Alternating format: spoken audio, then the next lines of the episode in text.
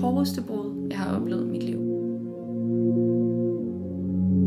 Venskaber, det er nok det vigtigste overhovedet at undersøge og forstå, hvis man skal forstå, hvordan man kan leve et nogenlunde godt liv. Hvorfor har jeg aldrig været mig selv? Hvorfor har jeg tilladt hende at tro, at det her var en færre relation? Jeg har en følelse af, at vi sådan har misforstået, hvordan man er venner. Du lytter lige nu til podcasten Mennesker, der elsker. En serie, der er produceret af Papercut Issues. Måske er vi en god gammel ven, du har savnet den seneste tid. Måske er vi et helt nyt bekendtskab. I hvert fald så er vi tilbage, og den her gang er det med et tema om relationer. Over de næste to afsnit vil vi prøve at blive lidt klogere på venskaber. Vi vil dykke ned i, hvad venskaber er, og prøve at forstå, hvad det vil sige at være en god ven. Både over for andre, men også over for dig selv. I det her afsnit kommer du til at høre Simone Aslak fortælle om, hvordan det er at blive slået op med af sin bedste veninde. Og så besøger vi forskningens verden, hvor hjerneforsker Jon Sigurd Vener forklarer os om, hvordan man kan skelne mellem, om relationer er gode for dig eller ej. Mit navn er Amanda Bøtger, og det er første gang, du hører min stemme på Papercut Issues podcast. Normalt sidder jeg langt fra mikrofonen, men jeg har set frem til at følge dig igennem det hele. Du lytter til første del af En som mig. Nu skal det handle om venner.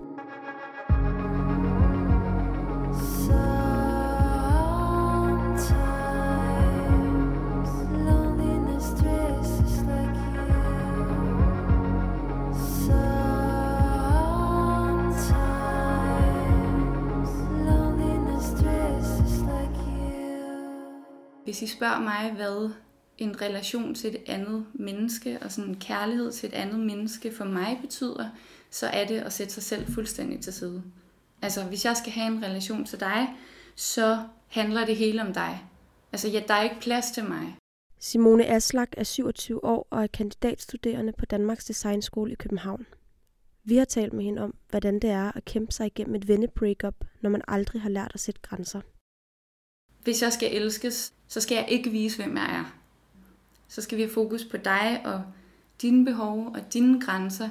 Øhm, så jeg har enormt lange følehorn, og jeg er sådan meget opmærksom på, hvordan du har det. Og jeg er en enormt god ven og en enormt god øh, sådan, relation at have. Men jeg er ikke mig selv særligt tit. Mit navn er Jon Sigurd Wiener, vi har snakket med hjerneforsker Jon Sigurd Vener om, hvordan vi skal forstå vennerelationers betydning op imod forskningen. Som hjerneforsker øh, har jeg været og er stadigvæk virkelig interesseret i, øh, hvad det egentlig er, der gør, at vi mennesker kan have det nogenlunde godt i vores liv. Og derfor så er det naturligt, at jeg er virkelig interesseret i venskaber, fordi vi ved, at det er en af de vigtigste faktorer overhovedet for at leve et, et nogenlunde liv, det er at have nogle øh, nære øh, og længerevarende relationer til andre mennesker. Det er forbundet med øh, stor smerte. Altså det inde i vores hjerne kan man se rent faktisk, at når vi føler os socialt ekskluderet, så nogle af de samme hjerneområder, som er involveret i stærk fysisk smerte, bliver aktiveret. Så det gør simpelthen fysisk ondt at være alene. Faktisk viser et 80 år langt studie foretaget på Harvard Medical School at det vigtigste for, at vi mennesker lever et godt og langt liv, er nære relationer. Forskerne er kommet frem til, at ensomhed er en direkte kilde til sorg og fysiske skavanker. For eksempel husker man simpelthen dårligere, hvis man ikke får den omsorg og opmærksomhed, som de nære relationer giver. Venskaber, det er nok øh, det, det vigtigste overhovedet at undersøge og forstå, hvis man skal forstå, hvordan man kan leve et nogenlunde godt liv.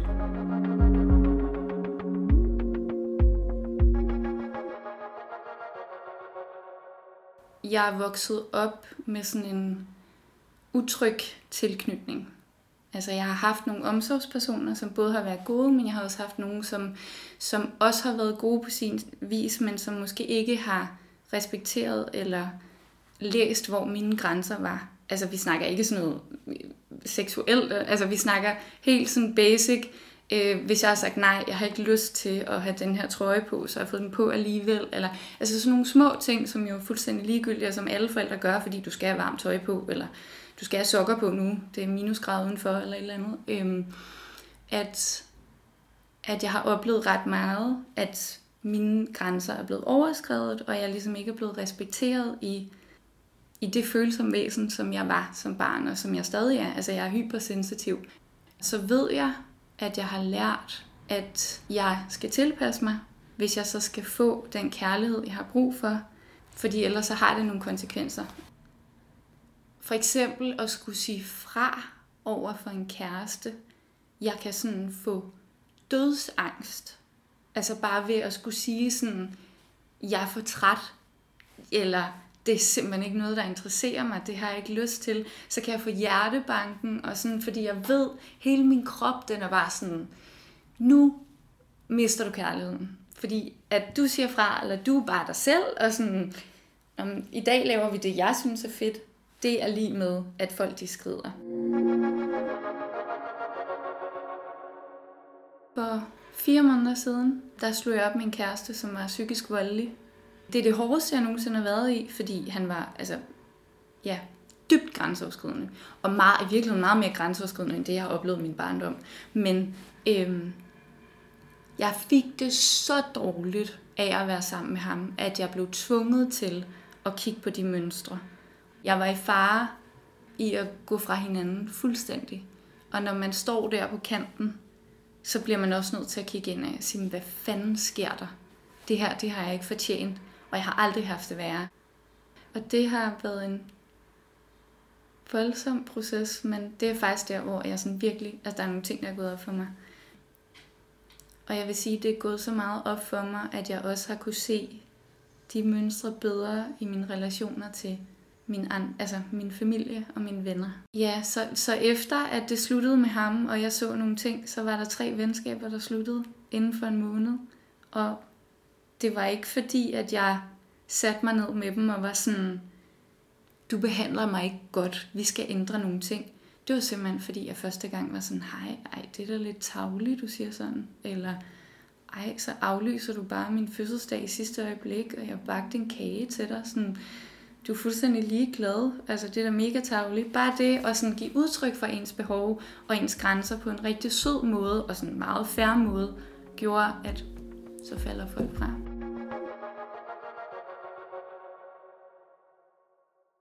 Jeg har en øh, barndomsveninde, og vi har været venner. Altså vi har gået folkeskole sammen, og vi har været venner hele vores liv. Og vi er sådan infiltreret i hinandens liv på sådan en måde. Hun er lidt mere, var lidt mere en søster for mig end en ven, og jeg kender hendes familie, og har været på ferie med hendes familie som barn, og altså vi, ja, vi havde sådan en meget mærkelig, men enormt tæt relation, og når jeg var sammen med hende, så havde jeg sådan en følelse af, at hun kendte mig bare ud af ind.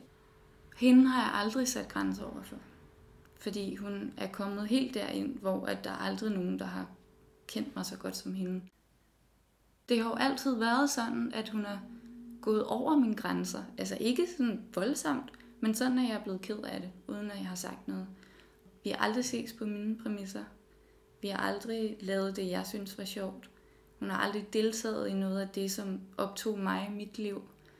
Så vi har jo haft en utrolig god relation, men det har været på hendes banehalvdel og til tider haft det utroligt skidt i relationen, fordi jeg virkelig følte, hun gik over min grænse, men jeg har ikke tænkt det som, at det var et forhold, hvor man skulle arbejde på noget, eller hvor man skulle udvikle sig sammen, eller hvor man skulle være sådan om, skal vi lige sætte os ned og snakke om den her situation, fordi jeg tolkede den sådan, og det satte de følelser i gang i mig.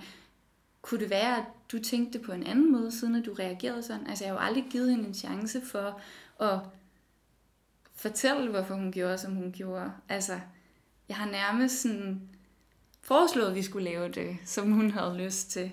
Altså, så det er ikke engang, fordi jeg sådan kan bebrejde hende noget som helst. Altså, det er bare sådan, det har været. Det har været dynamikken i vores forhold, at hun fyldte, og jeg var der. Og selvfølgelig har hun støttet mig utrolig meget, men det var altid på hendes præmisser. Og så var der en incident, hvor jeg inviterede hende til min fødselsdag, sammen med min familie, og hun er altid nærmest den eneste, der kommer med, og øhm, fordi hun kender alle, og, sådan, og sidste år blev min fødselsdag aflyst på grund af corona, og det var sådan lidt følsomt, og sådan første gang, vi skulle mødes, efter at verden var begyndt at åbne op igen, og jeg var lidt i krise, og sådan, så jeg havde også lidt brug for at samle som noget godt. Og så aflyser hun bare i sidste øjeblik. som hun plejer. Og smider alt på gulvet og sådan, jeg har for travlt, jeg kan ikke komme. Og den overgode veninde, som har bagt en kage specielt til hende, og står der i køkkenet og smider kagen i skraldespanden. Og bare sådan, nu kan jeg ikke mere. Du gjorde også det her for en måned siden, og to måneder siden. Og så skrev jeg bare en, en kort besked tilbage til hende, hvor jeg skrev, at det var da ærgerligt. Og så går der fire dage, og så skriver hun og melder, at øh, nu trækker hun sig fra relationen, fordi hun synes ikke, jeg havde forståelse for øh, hendes relation. Eller altså sådan hendes situation. Det her er første gang, altså jeg nævner det her eksempel, fordi det er første gang, hvor at magtfordelingen, eller sådan hvor jeg rent faktisk har sat en lille grænse, eller hvor jeg ikke har været 100% over i hende, og tænkt om, hvordan hun må være så stresset, siden hun aflyser, er du okay, og skal jeg hjælpe med noget, og skal jeg smide, hvad jeg har i hænderne, og sådan noget, ikke? Øhm, hvor jeg bare var lidt over i mig selv, og var sådan, af, det var ikke helt okay, og jeg var ikke engang sur, men der var lige en lille forskydning, og det gjorde, at så trak hun sig. Og efterfølgende, så tror jeg bare, at jeg har tænkt virkelig meget over, Øhm, fordi det, altså det er noget af det, det, er det hårdeste brud, jeg har oplevet i mit liv. For kærester og sådan. Altså, øhm, det var lidt hende, jeg havde tænkt, der skulle være med til min fødsel af mit barn engang. Og øhm, nu har jeg mistet min mor, så det var også lidt hende, jeg brugte på den måde. Altså sådan, hun kunne noget. Så jeg har aldrig oplevet noget så hårdt, så derfor har jeg måske også været sådan, hvad er det med de her vennerrelationer? Altså, hvorfor er det, vi ser det på en anden måde end en kæresterelation for eksempel? Hvorfor har jeg aldrig fortalt hende, hvor mine grænser var? Hvorfor har jeg aldrig været mig selv? Hvorfor har jeg tilladt hende at tro, at det her var en færre relation? Og det er jo, jeg føler mig uretfærdigt behandlet, og det er jo ikke for at sige, at skylden ligger på mig. Men jeg har en følelse af, at vi sådan har misforstået, hvordan man er venner. Men hvorfor er det, vi ender i så ulige relationer, og hvorfor bliver vi i venskaber, hvor vi ikke kan være os selv? Hvad er nøglen til det gode venskab? Det vil Jon Sigurd Wiener gøre os en del klogere på. Det, det drejer sig om, det er uh, selv at føle, at man selv fortjener at have det godt.